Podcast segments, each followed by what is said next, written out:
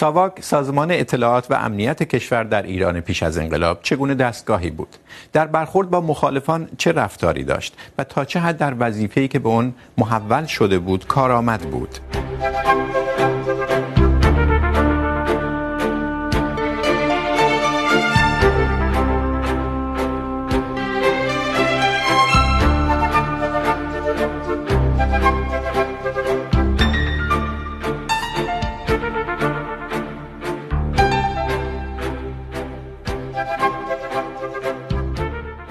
سلام به بینندگان پرگار. محمد رضا پهلوی در مورد هدف از تشکیل ساواک چنین نوشت: مبارزه و مقابله با کمونیسم و گروه‌های مختلف چپ، پایان دادن به فعالیت‌های مخرب در داخل و خارج از ایران و کسب اطلاع از جاسوسان و خرابکاران. ساواک بیست و دو سال نبض امنیت داخلی و خارجی مملکت را در دست داشت، در کوران حوادث و روندهایی که امروز منطقی درشان کشف می‌کنیم. ازمهلال، ازمهلال تدریجی به دلیل ریختن ستون‌هایی که نظام بر آنها مستقر بود. اقشار مختلف اجتماعی، ثروت ناشی از نفت و در نهایت ارتش و دستگاه امنیتی همه منابعی از قدرت نظام شاهنشاهی بودند که با سرعتی متفاوت فرو ریختند یا راه خود را از حکومت جدا کردند. یکی از ستون‌هایی که بنا به ماهیت کار خود تا آخر با شاه ماند، ساواک بود. در یکی دو سال پیش از پیروزی انقلاب، به روایت زمامداران ساواک، این دستگاه مملو بود از بغض و دلخوری. دلخوری از اینکه دستش را باز نمی‌گذاشتند با معترضان رفتار شناخته شده پیشه کنند و بغض از اینکه شاهد فروپاشی نظامی بود که دل در گرو آن سپرده بود. بدتر اون که حالا ساواک نه تنها آماج حملات مخالفان بلکه مورد غضب حامیان خود هم شده بود، چنانکه رئیس پیشین ساواک از پاکستان فرا خوانده شد تا برای راضی کردن مخالفان قربانی شود. ساواک چگونه سازمانی بود؟ با مخالفان نظام چه رفتاری داشت؟ از مقایسه رفتار ساواک با گروه‌های مسلح و چپ و رفتار اون با دیگر مخالفان چه نتیجه‌ای میتوان گرفت؟ تصوری که ساواک از خود در اذهان به جا گذاشته بود تا چه حد با قابلیت‌های اون سازگار بود؟ آیا ساواک صرفاً یک ابزار سرکوب و خنثی‌سازی مخالفان بود یا در سیاست‌های کلان مملکت هم اعمال نفوذ می‌کرد؟ این سوال‌ها را با مهمان‌های این هفته در میان می‌گذاریم. احمد فراستی از رهبران عملیاتی اداره سوم ساواک، اداره سوم ساواک یا اداره امنیت داخلی به طور خاص مخالفت، مبارزه، تقابل، خنثی‌سازی و سرکوب گروه‌ها و سازمان‌های داخلی رو به عهده داشت. عرفان قانعی فرد، مورخ، آقای قانعی فرد افسون بر یک مصاحبه مفصل که به شکل کتاب در اومده با آقای ثابتی، رئیس اداره سوم ساواک در سالهای پیش از انقلاب، در این حال یک مقاله هم در مورد تأسیس ساواک نوشته. سعید شاهصواندی، زندانی سیاسی، هم در دوره پهلوی دوم و هم در دوره جمهوری اسلامی، آقای شاهصواندی در زمان دستگیری در سالهای پیش از انقلاب عضو مرکزیت سازمان مجاهدین خلق بود و با آقای شریف واقفی همکاری داشت، اگر اشتباه نمی‌کنم در تیم ایشون بوده دیگه. بسیار. و مصطفی مدنی، او هم زندانی سیاسی در هر دو دوره، آقای مدنی تا پیش از انشعاب در سازمان چریک‌های فدایی خلق عضو مرکزیت سازمان بود. این انشعاب البته یکی دو سال بعد از انقلاب رخ داد. خیلی خوش آمدید. آقای فراستی، طبیعتاً باید از شما شروع کنیم. شما که در ساواک در بطن اداره عملیاتیش بودید، از رهبران عملیاتیش بودید، ساواک رو چه جور سازمانی توصیف می‌کنید؟ ساواک یک سازمان پلیسیه، مثل همه کشورهای جهان. پلیس شهربانی در هر کشوری از ژاندارمری هست برای خارج از شهر، شهربانی برای داخل شهر، و این پلیس امنیتیه برای مسائل امنیتی که با پیشرفت‌های روزافزون جهان در جاهای مختلف و نیاز به اون در کشور ما هم ایجاد شد. در انگلستان شاید دویست و پنجاه سال سابقه داره، در روسیه یه دویست سالی سابقه داره، در هر کشوری این پلیس درست شده و ما هم به نسبت تناسبی که نیاز نیازها ایجاب میکرد این سازمان تشکیل شد با تصویب مجلس و یک کار یک سازمان قانونی بود در کشور. بله، در هزار و سیصد و سی و پنج لایحه‌اش تصویب شد و بله. بعد بعد از چند ماه تشکیل شد. آیا ساواک رو با اون چیزی که در موردش گفته میشه اگر بخواید مقایسه کنید، بیشتر فکر میکنید تصویری که ازش هست اون چیزی که در موردش گفته میشه واقعیه یا اینکه نه؟ بستگی داره به اینکه چه کسی بگه. همین الان هم شما در معرفی واژه سرکوب رو به کار بردید. بله بله. در حالی که این صحت نداره، این نادرسته چنین سخنی. اون کسی که مخالف بود خب طبیعیه که با نظر خوبی به ساواک نگاه نمیکنه، چون اون مخالفو چیکار میکرد اگه سرکوب نمیکردید؟ سرکوب نمیکردیم. ببینید ام. سرکوب کردن با به اصطلاح مبارزه کردن اعمال تروریستی خیلی فرق داره. یعنی با مخالفین مبارزه می‌کردید، سرکوب نمی‌کردید؟ ناچار بودیم. بله. ببینید به این شکل بود که کلا کار غیر قانونی وقتی انجام میشه ما ضابط قانون بودیم و باید قانون رو اجرا می‌کردیم. از سال هزار و سیصد و ده این به اصطلاح اشاعه تبلیغ و سازماندهی سازمان‌های کمونیستی ممنوع بود.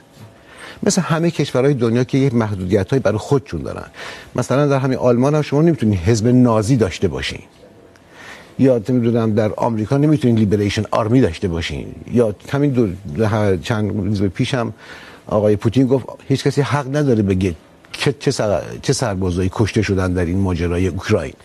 بنابراین این محدودیت‌ها بنا بر مصالح ملی و مردمی کشور به وجود می اومد، ایجاد میشد، قانونش تصویب میشد. بله، مصالح مملکت به گفته شما ایجاب میکرد که مبارزه بشه با گروهایی که راجبشون صحبت کردید، ولی چطوری با اینها مبارزه میشد؟ خب بستگی داره به اینکه اگر غیر مسلح بودن خب برابر آنچه که قانون تعیین میکرد بین سه تا ده بین بین سه تا ده سال قانون هستی که در مجادلات عمومی هستش که کسانی که به کمونیسم میره در مسائل کمونیستی فعالیت میکردن و تبلیغ میکردن، اشاعه میدادن، چون ممنوع بود دستگیر میشدن، میرفتن دادگاه، دادگاه برای اونها جرم تعیین میکرد. بستگی داره بستگی داشت به میزان فعالیت هاشون. ولی اگر مسلح می بودن شکل دیگری پیدا میکرد مسئله. شکلی پیدا میکرد. بله. به این شکل پیدا مثلا بعد اینجوری من اول عرض کنم که این گروه های مسلح به چه شکل به وجود اومدن، چون اصلا باید ریشه شو رفت پیدا کرد. حالا شاید در سخنان بعدی عرض کنم، ولی چون مهم اینه که ببینیم به چه شکل با این گروه ها مبارزه میشه. طبیعیه که اگه اسلحه میکشیدن میخواستن بکشن، خب معمولا اسلحه میکشید که اون رو بکشه، چون اگه نمیکش اون میکشت. در فاصله دستگیری تا اون که شما دادگاه میخوندید چه اتفاقی میافتاد برای اینها؟ بازجویی میشدن. چه جوری بازجویی میشدن؟ بسیاریشون به راحتی بعضی که باشون سوال پرسش میشد، یا آخه اسلحه برای چی داشتی؟ نارنجک چرا داری؟ کلاشینکوف لای چه میدونم کاپشنت برای چیه؟ سیانور چرا تو دهنته؟ خب بمب چرا زیر بغلته؟ خب اینا همه باید پاسخگو باشن اینا. خب یا میگفتن طبیعتا این اطلاعات رو که نمیدادن به شما، یا با رضایت با همینا با همین چیزایی که گفتم دستگیر شد، اطلاعات گرفته میشد. خب وقتی پیششون به کشف میشد، وقتی سیانور از دهنش بیرون میومد، خب مشخصه که این یه کار تروریستی میخواد بکنه که این سیانو رو گذاشته که اگه دستگیر شد این رو بخوره که اطلاعات نده. بله. این کاری که بود. چه شما چه رفتاری در پیش می‌گرفتید؟ طبیعی بود که اول با زبون خوش، اول که هر کسی رو به قول معروف، و دوم این واژه شکنجه که شما فرمودید یه واژه ببخشید نادرستیه. شکنجه تبادل میکنه در مغز آدمی. تا این مرحله من واژه شکنجه رو تو مقدمه یا دیگران عرض میکنن یا دیگران میفرمایند. بله بله. این تبادل میکنه در مغز آدمای بیگناهی رو یه عده گرفتن دارن اذیتشون میکنن. مثلا فرض کنید مثلا کاری که همین آخوندهای مسیحی در قرن وسطا می‌کردن به عنوان جادوگر، مثلا طرفو زنده زنده به آتش می‌کشن، همین کاری که آخوندها هم می‌کنن میگن مفسد فی الارض، یا در بنا به نوشته آقای زین‌العابدین راهنما که در موقعی که اعراب حمله کردن سیصد هزار زن و بچه رو برداشتن بردن تجاوز کردن فروختن، یا کاری که استالین کرد ده میلیون نفر رو تو روسیه کش، یا کاری که هیتلر کرد شش میلیون رو کش، اینها رو بهش میگن شکنجه. آنچه که مورد نظر شماست اسم در خودش هستش فشار و خشونت و این درسته. و می بایستی که می بود، چون وقتی که اونی که نارنجک داره، بمب داره، حرف نمیزنه، فشار و خشونت باش انجام میشد، ولی نود و نه درصد در حد شلاق به پا. بله. در حینی که شما صحبت میکردید آقای شاهصواندی بیتابی میکردم، این چیزایی گفتن ولی من اجازه دادم صحبت شما تموم شه بعد بهشون رو کنیم. بیتابی شما ناشی از چی بود؟ یا شاید خیلی مشخص‌تر بپرسم، شما در دوره پهلوی دوم دستگیر شدید. بله. بر شما چه گذشت؟ کی دستگیر شدید؟ در چه رابطه‌ای؟ به چه شکل با شما رفتار شد؟ اول من یه مقدمه خیلی کوتاه بگم. آقای فراستی معرفی کردید به عنوان رهبر، یکی از رهبران عملیات اداره سفر. بله، این عنوانی که با توافق با خود ایشون، بله، و خودشون هم قبول دارن که جزء رهبران عملیاتی اداره سوم بودند. من بعداً در ادامه صحبت این اداره سوم رو باز خواهم کرد و نمونه‌هایی از عملکرد این اداره سوم رو خواهم گفت و اون وقت خواهیم دید که اینطور نبود که ایشون گفتند که زندانی‌ها رو نود و نه درصد وقتی میگیرند خودشون با زبان خوش، با سلام و صلوات به قول من، و میان و میشینن حرفاشون رو میزنن. در واقع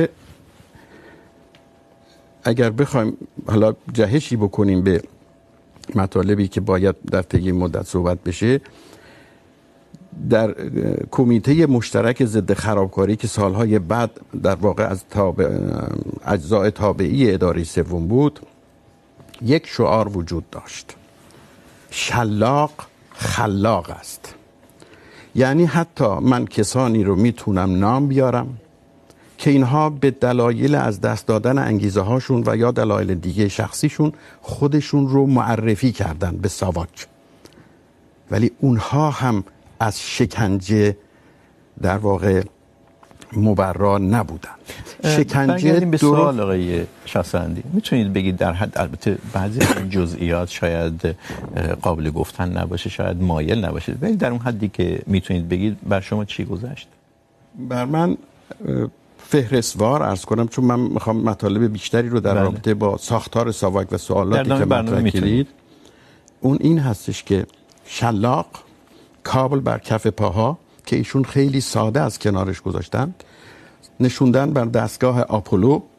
آپولو نامی بود که زندانیان به دستگاهی داده بودند و حتی خود مقامات دستگاه ساواک، دستگاهی بود که متهم یا زندانی را بر او میشون مینشوندند، کلاهخود آهنی بر سرش میگذاشتند که تا پایین چانه هاشو در بر میگرفت، دست ها زیر گیره های فلزی بود، دست راست کم اگر دست با دست راست کسی چیز می نوشت، دست راست با فشار کمتر برای اینکه بعداً بتونه مطلب بنویسه. پاها در قل و زنجیر بود. در همون ایام و در همون حالت یا شوک الکتریکی به انسان میدادند، یعنی به من میدادند، و یا اینکه قسمت‌های حساس بدن رو با الکل میسوزوندند و به کف پا شلاق می‌زدند. این همه بر سر خود من آمده از آقای فراستی و من هیچ کدام با میل و رغبت توضیحاتی رو که شما میگید متهمین دستگیر می‌شدند و میدادند، اینها رو هیچ کدام با میل و رغبت ندادم و البته بسیاری چیزهای دیگر.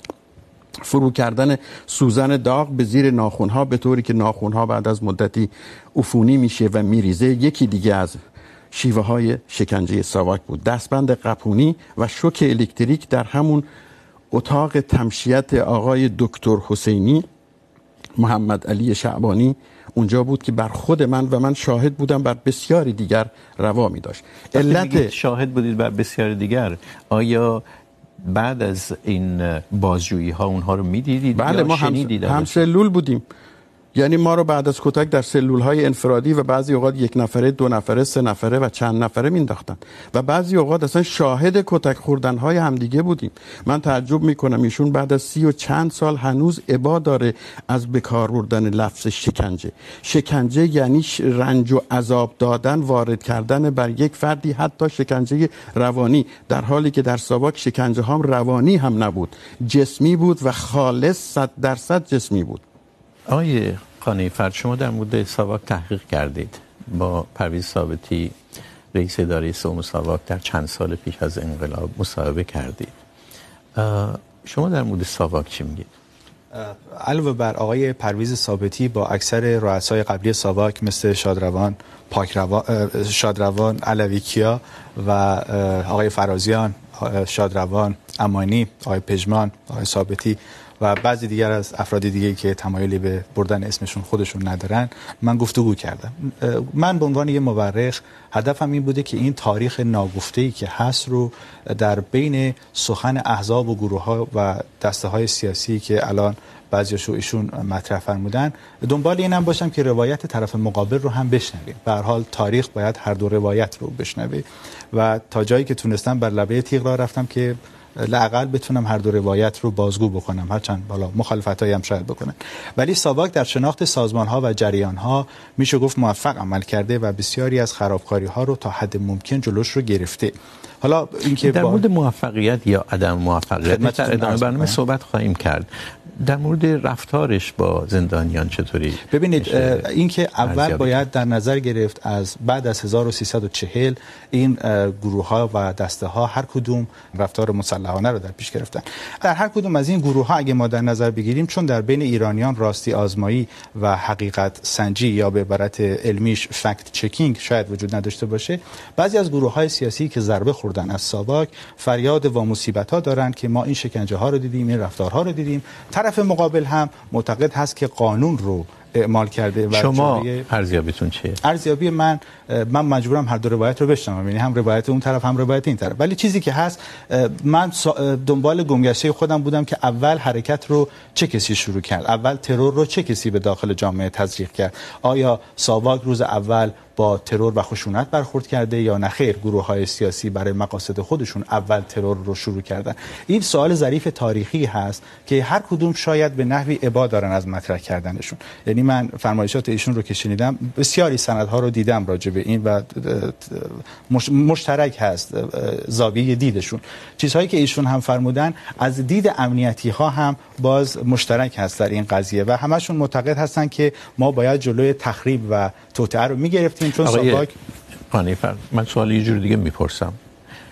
آیا فکر میکنید در مورد ساواک افسانه پردازی شده؟ تا حد زیادی اغراق شده و چرا؟ تا حد زیادی افسانه پردازی به خاطر اینکه بخشی از هویت این سازمان ها و گروه ها، من عرض کردم به عنوان آدم بی‌طرف، چه اسلامی چه مارکسیست چه حالا هر کی، معتقدن که این افسانه پردازی رو اگه از اونها بگیریم چیزی از کالبد اون باقی نمیمونه. مثلا من باب مثال دنبال قهرمان پروری بودن، دنبال خودشون رو سلحشور نامیدن.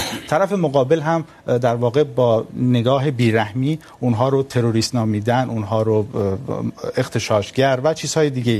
بنابراین در کار پژوهش تاریخی علاوه بر روایت هر دو طرف، آدم باید به نظر من دنبال این مسئله باشه که بودنشون. ما در مورد روایت دو طرف هم ایشونو داریم هم نفرات مقابل رو داریم.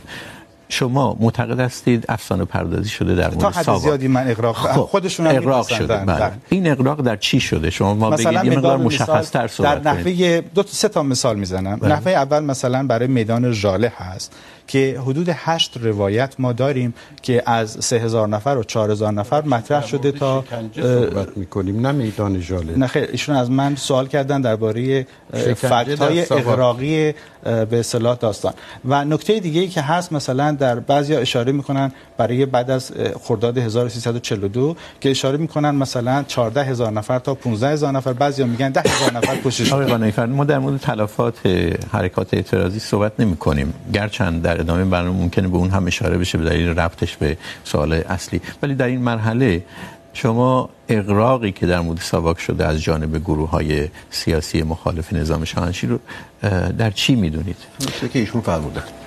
بله، میخوام از خودشون بشنوم. من روایت بسیاری از زندانیان سیاسی رو مطالعه کردم. بله. مثلا طرف معتقد هست که زندانی شده، بهش فشار وارد شده برای اینی که مثلا اعتراف بکنه به گروهی از همکارانشون در هر گروه و دسته‌ای که بودن، اونها رو اصطلاح خودشون میگن لو دادن. بله. برخی ها در نوشته های خودشون معتقدن که مقاومت کردن و به اون راهی که معتقد بودن چیزی رو بروز ندادن. برخی معتقدن که نخیر، ما تحت فشار قرار گرفتیم، مثالایی که ایشون گفتن، و ما بنا به این دلیل مثلا تونستیم رفقامون رو لو بدیم.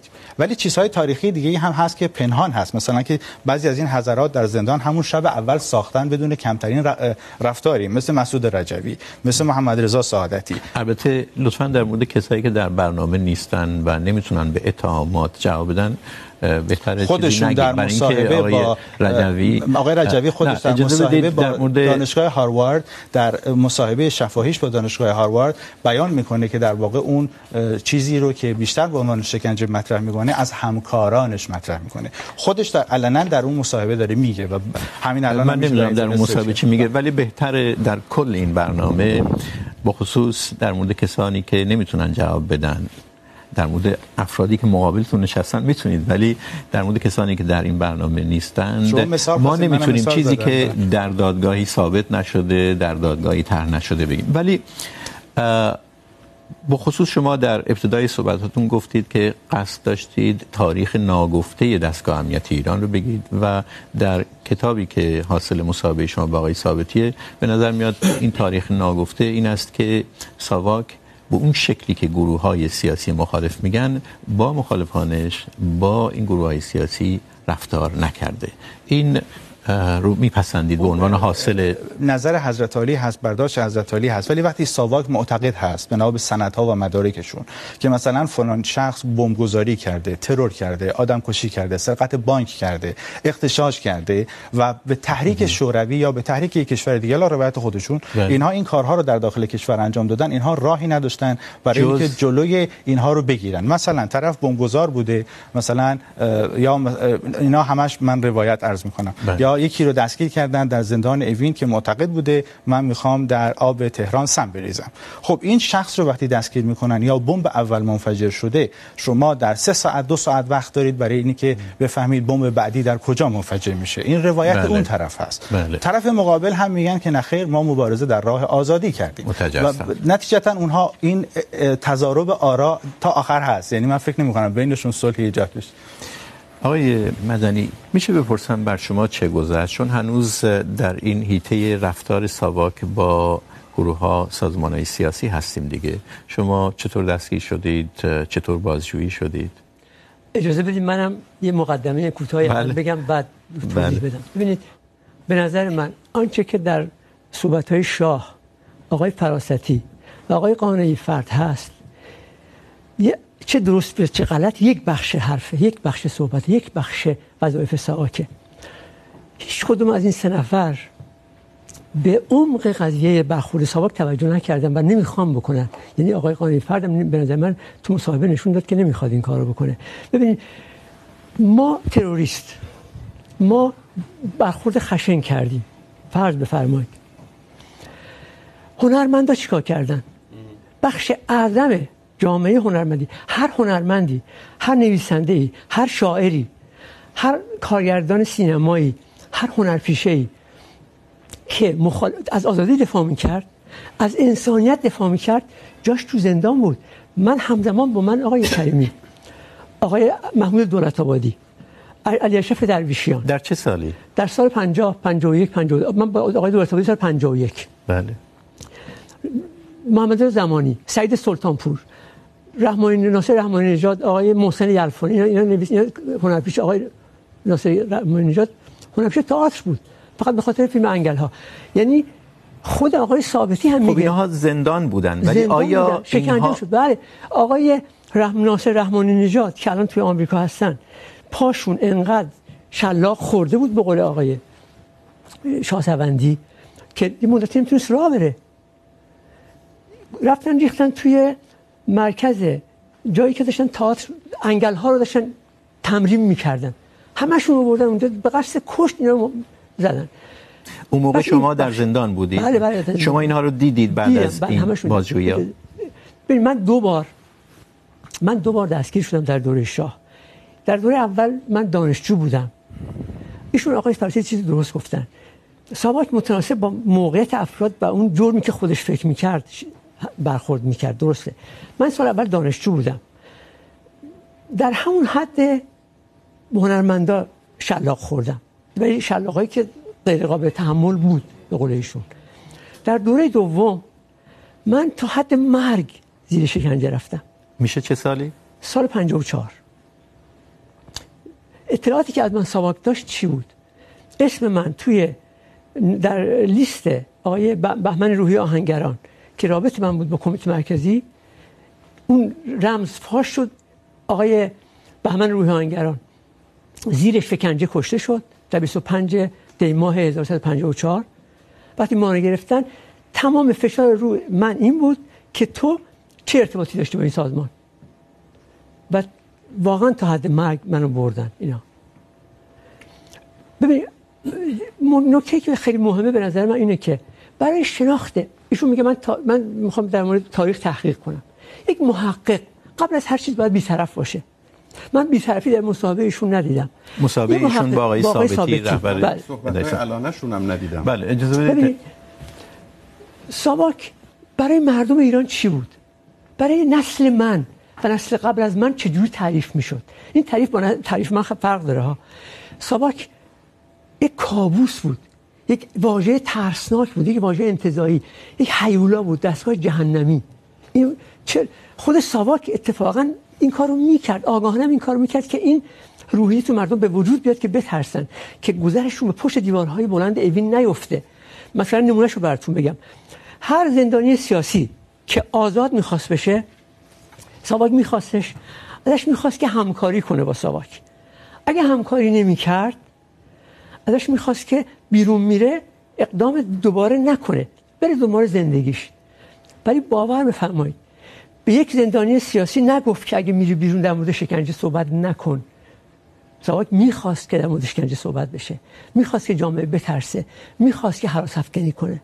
بله آقای فراستی، پیش از اون که سوال دیگر رو از شما بپرسم یا اینکه بخواید در مورد اظهارات دیگر مهمون ها صحبت کنید، یک ویدیویی روی این پرده میندازیم که بیننده ها ببینن، خود شما هم ببینید. این تکی از مصاحبه محمد رضا پهلوی شاه ایران در سالهای پیش از انقلاب، در فکر می‌کنم دهه پنجاه است، با یک رسانه خارجی، و ما صدای اصلی رو روی این به طور خاص گذاشتیم که مصاحبه دقیق پخش شه، ولی زیر این تصویر میتونید ترجمه صحبت‌های محمد رضا پهلوی و اون گزارشگری که داره مصاحبه میکنه رو ببینید. بذارید این رو ببینیم و بعد در مورد موضوع شکنجه صحبت کنیم، چون شما گفتید من لفظ شکنجه رو در ابتدای برنامه نبرده بودم. Not the torture in the old sense of torturing people, twisting their arms and doing this and that. But there are intelligent way, ways of uh, questioning now. Well, they talk about psychological and physical torture. Physical, I don't believe. I talked... Not just, anymore. Maybe in the old days, maybe. I talked just today to a man whom I believe who told about torture. He was tortured? Yes. And you believe that he was tortured? Yes. How many years ago? Within, I want to be very careful, not yesterday. Ah, well, maybe. I don't know. The word has gone out to stop it. To stop what? Torture. But a long time ago, yes. به این ترتیب در این مصاحبه می‌بینید که شاه ایران هم تا حدی میپذیره که ممکنه در یه دوره‌ای بوده باشه در زمان زمامداریشون، ولی در اون سالها دیگه قطع شده بود. اگر چنینه پس یک دوره‌ای از ساواک رو میشه با رفتار حاکی از شکنجه، با رفتار پر از خشونت با مخالفان چیز کرده که تعریف کرد. اجازه میدید من قبلا پاسخی به کتاب فرمایشات آقایون بدم بعد پاسخ شما رو بدم؟ بله بفرمایید. جناب فرمودن که از آزادی صحبت کردن. برای من بسیار شگفت انگیزه که یک کمونیست که معتقده الفباش دیکتاتوری پلورتاریاست از آزادی حرف میزنه. یعنی به ما آزادی بدید، ایشون تو نطقشون فرمودن. خب این موضوع برنامه دیگه است. نه نه که بیا شما سرنگون کنید. اون هم برنامه ضبط خواهیم کرد. خودشون فرمودن که در سخنرانی که داشتن که هر دولتی هر دولتی باید با نیروهایی که نظامی در مقابلش می‌ایستن با اسلحه مبارزه کنه. ولی در مورد خودشون البته استثناء قائل هستند. تعریف شکنجه هم اشتباه فرمودید. شکنجه آزار بدنی به یک متهم و یا مجرمه، یعنی اول متهم هستید یا مجرم هستید و بعد شکنجه خواهید شد. ضمناً آن روایتی که از شکنجه های ساواک فرمودید، شکنجه هایی است که خود شما در سازمان مجاهدین خلق تدوین کردید. این ش... نوع شکنجه هایی است که شما ثبت کردید که انجام بشه. شلاق زدن شیوه مرسوم در همه زندان‌ها، حبس در سلول انفرادی، سلول‌های ساختاری به شکلی است که برای هر زندانی فضای کوچکی جهت هواخوری در سلولش ساختن تا با سایر زندان ارتباط نگیرد، تحمیل گرسنگی، قطع آب گرم حمام در زمستان، از کار انداختن سیستم تهویه خنک. این سند چیه آقای؟ سندی است که آقای مهندس علی اکبر راستگو از سازمان مجاهدین مواردی رو که خود مجاهدین برای شکنجه اعضای خودشون در نظر گرفتن رو اینجا تنظیم کرده و داده که جناب اجازه بدید در مورد این صحبت کنن آقای شاهصواندی. میخواید از اینکه راجع به خدمتتون باشه، عرضم به حضورتون که یک آقای قانعی فرد خودشون رو محقق تاریخ و پژوهشگر بی‌طرف معرفی کردن. بذارید آقای شاهصواندی جواب جواب این سوال. بله، چون اولا این هیچ ارتباطی به دوره شاه نداره. این اطلاع این اظهاراتی است که آقایی که ایشون اس بردن در رابطه با برخوردهای کنونی آقای رجوی در قرارگاه‌های سازمان در عراق میده که میتونه درست باشه، میتونه غلط باشه، موضوع بحث ما نیست فعلا.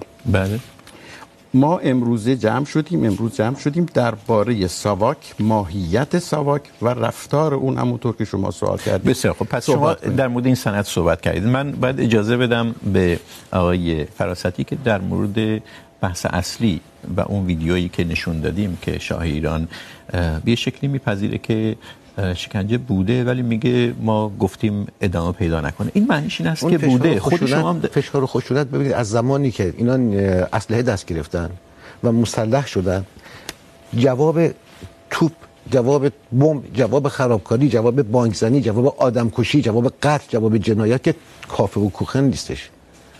جوابش فکر می‌کنید چون این گروه ها مسلح بودن میشه شکنجه داد؟ نمیشه شکنجه داد. اجازه بدید این از این فشار و خشونت برای این بود که ما ببینیم. من یه مثال برای شما بزنم.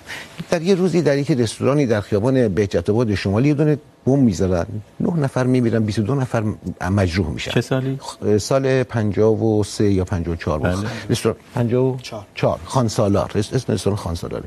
یک نفر دستگیر میشه که هم مسلح بوده هم بمب داشته، پس از بمب گذاری که نه نفر مردن. خب اینو ما آوردیم ساواک. در صفحه نود و نه کتاب پرواز بر بالهای آرزو نوشته آقای نقی حمیدیان، عضو مرکزیت فدایان، تروریست‌های فدایی، رسما نوشته شده که ما چهار ساعت وقت میدادیم به کسی که میرفت بمبگذاری میکرد، ماموریت انجام میداد. بعد از چهار ساعت اگه نمی اومد، ماموریت‌های بعدی رو کنسل میکردیم و میگفتیم که فوری هم خونه‌های کیمی رو خالی کنین. پس این شخصی که دستگیر شده پس از این بمبگذاری، ما سه تا چهار ساعت وقت داشتیم که ما از این بفهمیم جای بعدی کجاست. در چنین شرایطی شما لفظ شکنجه رو میگید به آزار جنسی، فشار و خشونت، آز... آزار جسمی میدادید، فشار و خشونت. چون که به زبون خوش که نمیگفتش که خون تیمیش کجاست، به زبون خوش که نمیگفت ما الان میخوام کیو بریم بکشیم، بعد فشاری بهش وارد میشد. فشار و خشونت یعنی چی؟ شلاق زدن هم که فرمودید ایشون، شلاق زدن به پا در این نود نود اون چیزایی که ایشون میگن من شنی از آقایون شنیدم، ولی از خود اداره خودمون چنین چیزی رو من نشدیدم و همه همکاران من تکذیب میکنن، ولی شلاق به پا رو تایید میکنن که بله شلاق میزدن به پاشون. برای اینکه به قول خود ایشون هم فرمودن اون شلاق وقتی که میزنن خیلی دردش زیاده، تحمل طرف کم میشه، ولی تمام این چهار ساعت اوله، بعدش دیگه خودش وا میده میگه. به جز مواردی که چنین به قول خودتون عملیاتی رو باید خنثی میکردید، آیا برای گرفتن اطلاعات در مورد اینکه رابطه گفته آیه مدنی، رابطه شما با شخص دیگه چیه، نمیدونم تشکیلات این سازمان چطوره، شکنجه یا آزار عرض می‌کنم خدمتتون به این شکل فرمودن نیستش. ببینید ایشون یه سری اطلاعات رو فرضاً گرفتن میدن، میگن که بعد این این این این بعد یه کسی دیگه دستگیر میشه، یه کسی دیگه دستگیر میشه، این اطلاعاتو نداده ایشون. اون شخص اعترافات دیگری میکنه. دوباره آقا میگه آقا اینجا تو چرا نگفتی اینو؟ و اونجاست که فشار ایشون میگه من نه فشار. ایشون میگه من نمیدونم، من خبر ندارم. اه. بعد خبر که ندارم میذارن جلوش، آقا اول فشار بهش میاد، بعد بازم نمیگه، آخر آقا ببر روبرو کنی آقا این بوده، بعد اون وقت میگه. پس این در طول حیات ساواک بوده چنین شیوه‌ای؟ نه نه، در تا زمانی که به دادگاه نرفتن. نه در طول حیات ساواک به عنوان یک تمام. ببینید از سال چهل و نه تا سال پنجاه و پنج که این داستان تروریست بازی پیش اومد، طبیعتا این اتفاقات بود، ولی پس از اون که ایشون فرمودن در همون دوره‌ای که شاه ایران مصاحبه میده، پس بله. چنین چیزی بوده، یعنی که شاه ایران میگه ما گفتیم نکنید بعد دیگه. خب وقتی دیگه, دیگه مسلح پیدا نشد، دیگه همه رفتن، تموم شد. بهرام آرام کشته شد، حمید اشرف هم کشته شد، قضیه هر دو طرف خوابید، یعنی اصلا مزمحل شدن هر دو. یعنی فکر می‌کنید اگر شاه ایران تو این مصاحبه میگه ما گفتیم نکنید، به این دلیلی که دیگه نیازی بهش نبوده، نیازی نبوده، اینکه این مصاحبه ایشون نگفتن ما نگفت ما گفتیم نکنید، گفتن دیگه نیست. بله دیگه آمی... نیست اونجوری. آقای قانعی فرد نوبت به شما باید برسه، میدونم دیگران بی‌تابن. شما هم در مورد کارتون، شیوه تاریخ نگاریتون، هم در مورد صحبتاتون کلی نظر داده شد، شما چی دارید بگید؟ ببینید اجازه بفرمایید من درگیر زندان اوهام و ذهنیت‌های خاص برخی از گروه‌ها و شخصیت‌ها نباشم. تهمت شنیدم به اندازه کافی سر کتاب آقای ثابتی به اندازه نه قرن و از اسلامی و فلان مثلا در ایران دو تا ویژه‌نامه در میاد بدون اینکه اجازه پاسخگویی به انسان هم بدن. نه. مثلا برای اثبات حقانیت رفتن سراغ عمویی و دار و دسته مثلا کیانوریا، مثلا در خارج از کشور میان سراغ تجزیه طلبها یا هر کدوم، ولی اجازه پاسخ گفتن به من این حضرات آزادی خواه نمیدن که من پاسخ بدم. ولی چیزی که در این برنامه مثلا یک اینا میان شرح سلحشوری خودشون رو بیان میکنن که احترام دارم براش، شرح اینی که فلانی داغ و درفش دیده، فلانی سلحشور بوده، باز هم من احترام دارم براش، این موظفم بخونم و موظفم روایت بکنم. ولی اینی که مثلا فلانی رو اعدام به درون گروهی کردن، فلان شخص رو تصفیه درون گروهی کردن، فلان شخص رو ترور فرمودن، راجع به این حرفی نمیزنن. نکته بعدی هم که هست در کتاب آقای ثابتی در بیست و دو صفحه اون کتاب به اشکال مختلف بحث شکنجه رو من پیش کشیدم که اینو این روایت رو میگن، اینو میگن، آیا درست هست یا غیره. شاید گروه ها معتقدن که من باید با گرز برم دم در خونه آقای ثابتی، ولی من منظورم کسب روایت ایشون بود. هر چی که هست، بنده وکیل مدافع آقای ثابتی نیستم، وکیل مدافع مجاهدین خلق هم نیستم. ولی, ولی همین که... صحبتاتون در این برنامه گفتید مشابه آقای فراستی، گفتید گروه هایی که عملیات مسلحانه می‌کردن، گروه های دیگه برای برانداختن اون نظام از طریق اسلحه وارد کار شده بودن، ساواک چاره دیگه ای نداشت، باید به خشونت، به فشار متوسل میشد. این در واقع برداشت شما از اون؟ نه، برداشت من اینه هزار و هفتصد مورد خرابکاری ثبت شده در تاریخ معاصر ایران داریم از ده گروه تروریستی، یازده گروه تروریستی، یا گروه تروریستی که نود درصد کارهاش توسط ساواک کنترل شده. علاوه بر ساواک، ارتش، شهروانی، ژاندارمری بیش از حدوداً اگر اشتباه نکرده باشم هزار و هفتصد نفر مأمور ژاندارمری و ساواک و شهروانی و ارتش که انسان‌هایی بودن در راه ایران به شهادت رسیدن، اینا کشته میشن به خاطر ترقبازی حضرات. خب اونم باید دید، یعنی من ضمن اینی که روایت این اطراف رو، این افراد رو میبینم و میخونم، باید روایت اون طرف هم ببینم. آقای شاهصواندی، من ترجیح میدم وقتمون رو بذاریم به مسائل جدی که مربوط است به شکنجه در ساواک و پاسخ گفته های عمدتاً غیر واقعی آقای قانعی رو. تا حالا جدی نبوده، این صحبت‌ها جدی بوده؟ نه، تعارف می‌کنند. سران و رهبران ساواک رو شادروان خطاب می‌کنند در صحبت‌هاشون که باشون مصاحبه کردند و زندانیانی که شلاق خوردند، شکنجه شدند، داغ و درفش رو بر تنشون حس کردند و یکی از اونها و دو تا از اونها اینجا نشسته و هنوز آثار شکنجه چهل سال پیش بر تنش هست و اگر خواستید میتونم عکساشو بهتون نشون بدم، رو در واقع ترقه بازی آثار شکنجه بر خودتون رو میتونید آثار... توی فیسبوک برنامه بگذارید. بله، آثار شکنجه شاه هنوز بر کف پاهای من هست و بر قسمت‌های مختلف بدن من. اما اجازه بدید یه مسئله رو بگم، چون به نظر میرسه آقایون میخوان توجیه کنند شکنجه رو با این ترتیب که یک عکس العملی بوده است در مقابل عمل گروه‌های مسلح. من میپرسم از آقایون، شما آزادی بدید، کدام گروه و کدام نیروی سیاسی هست که دست به اسلحه ببره؟ مبارزه مسلحانه را امروز ممکن ما خیلی از ماهایی که در اون سالها درگیر بودیم نقد کنیم، اما با یک مسئله که مبارزه مسلحانه در اون زمان و در هر زمانی محصول استبداد است. بله این موضوع برنامه دیگه بسیار ایه. من ترجیح میدم برای بله، اینکه بله. توجیه نشود سرکوب و شکنجه، یک مطلبی رو عیناً از خاطرات علم یار قاره‌شاه در مورد یک مورد از شکنجه های قبل از شروع مبارزه مسلحانه حتی در دوره مصدق براتون میخونم، امیدوارم که دوستان نگن دیگه این ترقه بازی. خاطرات علم جلد دو، یک شنبه هفدهم اردیبهشت هزار و سیصد و پنجاه و یک. دیدم شاه خیلی کسل هستند. مقداری از قصه های زمان مصدق که آن وقت قصه بود برایشان تعریف کردم، من جمله مدیر یک روزنامه مصدقی را در مشهد که فکر میکنم نام خوشه یا سنبله داشت و به زن من فحاشی کرده بود، یعنی به زن علم، توسط محمد رفیخان خزائی در مشهد دزدیدم و محمد رفیخان او را برای من به بیرجند فرستاد. در بین راه میختویله‌ای به مقعد او فرو کردند، از لحاظ اینکه مبادا بمیرد او را نگاه داشتیم و معالجه کردیم تا مصدق افتاد، یعنی دوران مصدق است. علم ادامه میده، شاهنشاه خیلی خندیدند و قدری از وضع کسالت در آمدند. شاه مملکت از فرو کردن میختوی، اون موقع هنوز البته مسئله ساواک نیست، اینو به من نگید، ولی ساواک محصول استبداد شاه است. هر زمان، نه اجازه بدید من صحبتمو تموم کنم. اجازه کوتاه.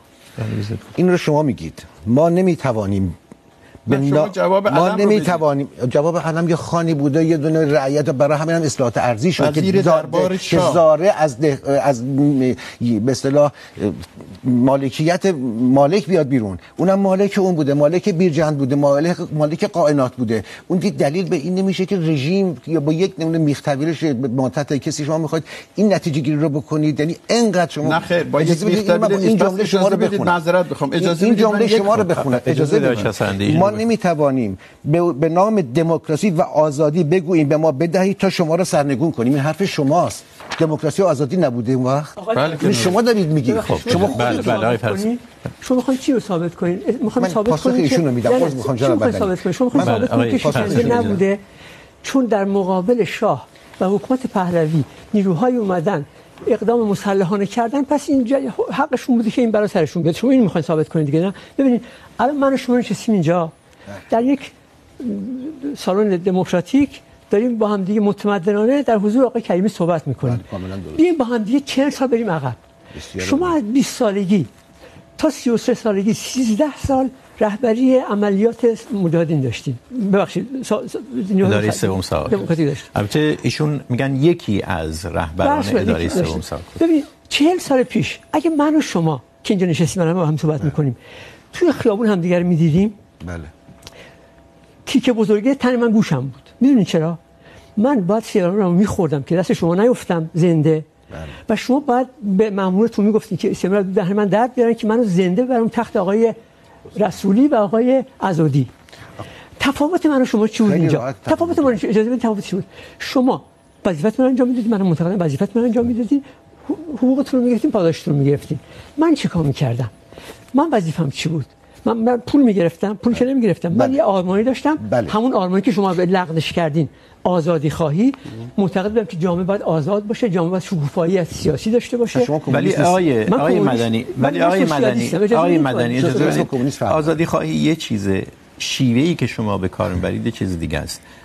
آقای فراستی میگه در بسیاری از موارد همکارانش خودش ناچار بودن اعمال فشار بکنن، به گفته خودشون به عبارتی شکنجه کنن، به دلیل اینکه عملیاتی رو خنثی کنن که ممکن بود به بهای جانی دبیگونا تموم شه. ببینید این حرف درسته که موقعی که خشونت به وجود میاد و خشونت به خشونت خشونت هم میاره، آغازگر شما خیلی روشنه، این خیلی روشنه، ولی باید مهم اینه که باید منصف بود، باید انصاف داشت. کی خشونت رو آغاز کرده به قول آقای فرد آقای قانعی فرد؟ ببینید ش... شاه بعد از بیست و هشت مرداد مصدق می‌خواست شاه بکشه، مصدق بعد از بیست و هشت مرداد حزب توده چه اقدام سیاسی نظامی کرده بود؟ آقای قانعی فرد، آیا رفتار ساواک با گروه‌های چپ مسلح و همینطور البته در این بخش سازمان مجاهدین که در دوران‌های اولیه‌اش چپ نبود ولی مسلح بود، رفتار ساواک با اینها متفاوت بود با مخالفین دیگه. عرض کنم که اگر روایت اونها رو هم بشنویم، منظورتون گروه‌های اسلامی هست؟ بله. روایت اونها رو هم تا حد ممکن من تونستم بشنوم یا بخونم و یا اینی که ببینم. اونها معتقدن که سه گروه بودن. یک گروه تندرو مثل مؤتلف سازمان ملل، طرفدار آقای خمینی، یک حزب ملل ببخشید، و یک گروهی معتقدن که اونها به اصطلاح میان رو بودن مثل آقای مرعشی مثلا، یا یک گروه دیگه‌ای مثل آقای گلپایگانی، یا یک گروه دیگه‌ای مثلا یه روابطی هم حسنه بینشون بود مثل آقای شریعتمداری مثلا. خب. اینها طبقه بندیه که خودشون در اداره ساواک داشتن. ولی اگر ما دقت بکنیم به چیز تاریخیش، نگاه تاریخیش، زندانی حزب اللهی هم داشتن مثل دلی اندرزگو، یا مثلا زندانی دیگه‌ای هم داشتن که شاید با یکی از حضرات هم مثلا عزت شاهی، یا مثلا افراد دیگه‌ای که در گروه‌های دیگه‌ای بودن که اونها هم اگر به طرف اسلحه رفتن باز همون برخورد رو ساواک باشون داشته، و حتی بعضی از اونها هم رفتن ادغام شدن در گروه‌های دیگه‌ای، مثلا حزب الله اومد در مجاهدین خلق ادغام شد. پس بنابراین دید ساواک از دید امنیتیش این هست که چجوری میشه جلوی این حرکات رو گرفت. حالا دوستان بنده رو متهم نکنن، من هم روایت شماها رو خوندم، هم روایت این رو شما متهم نخوندید، روایت خودتون. من به من منفورترین سازمان تاریخ معاصر ایران که هست، اجازه بدید آیه آیه من اینو که فقط اشاره کنم به آقای قانعی. آقای قانعی توی کتاب شما در مصاحبه با آقای ثابتی جای قربانی و قربانی کننده عوض شده، جای شکنجهگر و شکنجه کننده عوض شده. نمونه مشخص برای شما به عنوان سوال کننده، نه به نظر آقای ثابتی، شما به عنوان سوال کننده، جبهه ملی، نهضت آزادی، مصدق، دکتر صدیقی، سازمان شریکای فدای خلق، همه رو شکنجه شد شکنجهگر معرفی می‌کنید. بنده در کدوم صفحه کتاب من گفتم شکنجهگر؟ کامل براتون لطف بفرمایید، برای بیننده هم توضیح بفرمایید. در سر تا سر اون هفتصد صفحه من کجا گفتم زاهدی رو؟ بله، که سردستی پروتکل مرداد بوده شکنجه شده تلقی می‌کنه. آقای مدنی ایشون درست میگن، میتونید در فیسبوک برنامه بنویسید که در چه صفحه ایشون کریمی اینا. اجازه بفرمایید منم جواب بدم. اولا برای اردشیرخان زاهدی، ایشون و پدرشون دو نفر هستن که به ایرانی خدمت کردن. اولا پدرش نفرمایید به ایرانی میشه نپرید توی حرف آقای شاهصواندی. ایشون اومده جلوی تجزیه ایران رو گرفته. حالا طرفدارای مصدق السلطنه هرچی بهشون میگن یا نمیگن روایت خودشون هست، ولی اینکه درباره مصدق السلطنه میگن بنده نمیگم. تمام اسناد حزب توده از سال هزار و سیصد و سی که برخورد شده در زندان شهربانی با افراد توده، اینها اومدن به ایشون گفتن شکنجهگر. میگه من گفتم از سال هزار و سیصد و سی و دو با ایشون پسرخاله شدن، پس در نتیجه بنده نگفتم این مسئله. این مسئله‌ای که خواهش می‌کنم بله آقای قانعی فرد قرار شد ایشون در مورد اینکه شما در کتابتون جای قربانی و شکنجهگر را عوض کردید در چه صفحه‌ای به چه شکلی رو گفتید توضیح بدن رو فیسبوک برنامه. اون وقت شما آقایشون جواب من گفتم مصدق السلطنه آمریکایی، بنده در کجای کتاب گفتم؟ بله همونجوری گفتم. ایشون میتونن به شکل سند بگذارن و شما میتونید جواب بدید. من گفتم که در فیسبوک. اجازه بدید آقای قانعی، اجازه اجازه بدید دوستان، من سوالی که پرسیدم بله سوالی که پرسیدم از آقای قانعی فرد رو از شما بپرسم که به طور عملی در جریان بودید. آیا در ساواک در مورد رفتار با گروه‌های مختلف هیچ دستورالعملی یا رویه‌ای وجود داشت؟ مثلا خود شاه در همون چیزی که در مورد هدف ساواک میگه روی کمونیستا، گروه‌های چپ خیلی تکیه میکنه توی مصاحبه‌هاش، روی گروه‌های اسلامی کمتر تکیه میشه. آیا این در رفتار عمومی ساواک با زندانیان هم و با کسایی که بازجویی میشدن هم بود؟ این تفاوت رویه طبیعی بودش، برای اینکه دو چیز در مملکت ما، در کشور ما دو چیز ممنوع بود. یک کمونیسم. بنابراین اون کسی که کمونیسته کار غیر قانونی داره میکنه، از اون ثانیه‌ای که میره خرمگسو شروع میکنه بخوندن کارش غیر قانونیه. نه، از اون ثانیه‌ای که میره خرمگسو شروع میکنه می‌خواستم ادامه بدم و ده کتاب دیگه و بعد اون رو تکثیر میکنه، میره تو اعلامیه‌های کمونیستی و اون اعلامیه‌ها رو تو دانشگاه تکثیر میکنه، تو بازار تکثیر میکنه. این عمل غیر قانونیه، چون در قانون هزار و صد و ده نوشته شده تبلیغ و فعالیت کار کمونیستی. اما مذهبی ممنوعیتی نداره.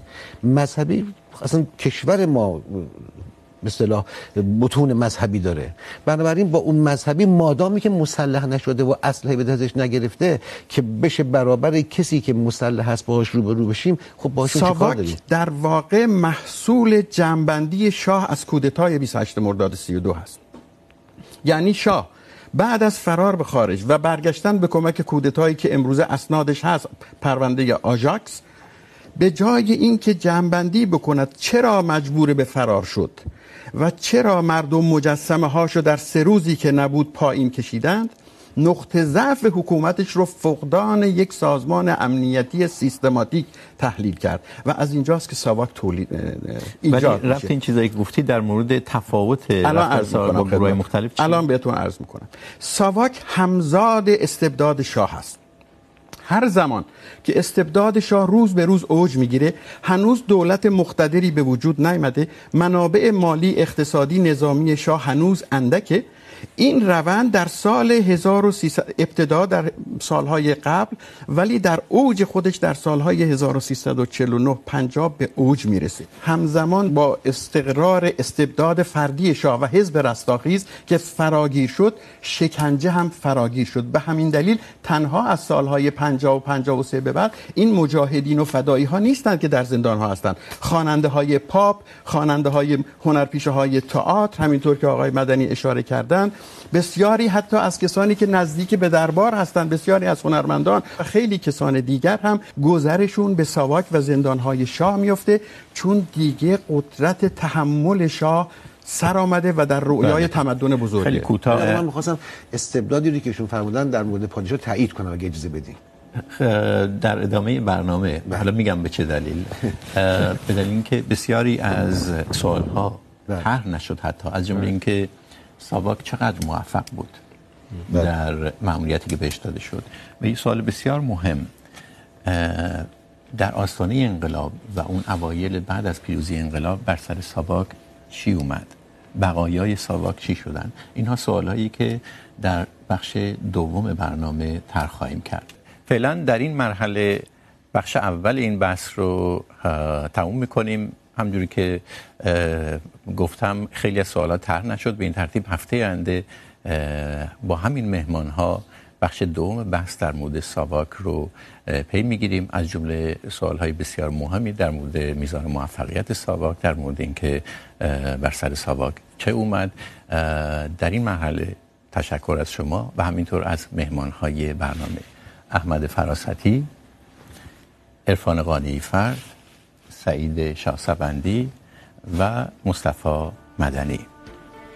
تا برنامه آینده در هفته آینده.